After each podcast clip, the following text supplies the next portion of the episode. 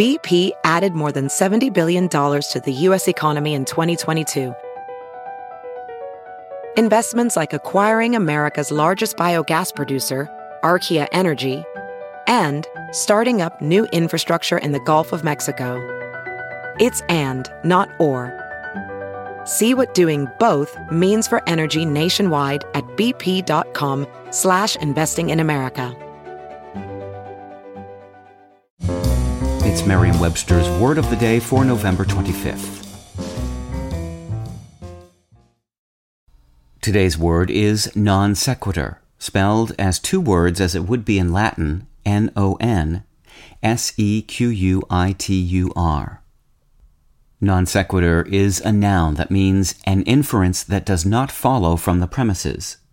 It also means a statement, such as a response, that does not follow logically from or is not clearly related to anything previously said. Here's the word used in a sentence. Unprepared for the question, the speaker's response was a jumble of non sequiturs and irrelevant observations.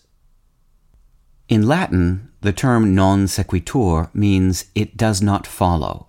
The phrase was borrowed into English in the 1500s by people who made a formal study of logic.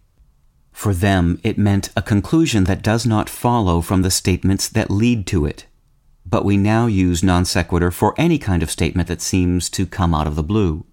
The Latin verb sequi, meaning to follow, has actually led the way for a number of English words. A sequel follows the original film, novel, or TV show. Someone obsequious follows another about, flattering and fawning. And an action is often followed by its consequence. With your word of the day, I'm Peter Sokolowski. Visit Merriam-Webster.com today for definitions, wordplay, and trending word lookups.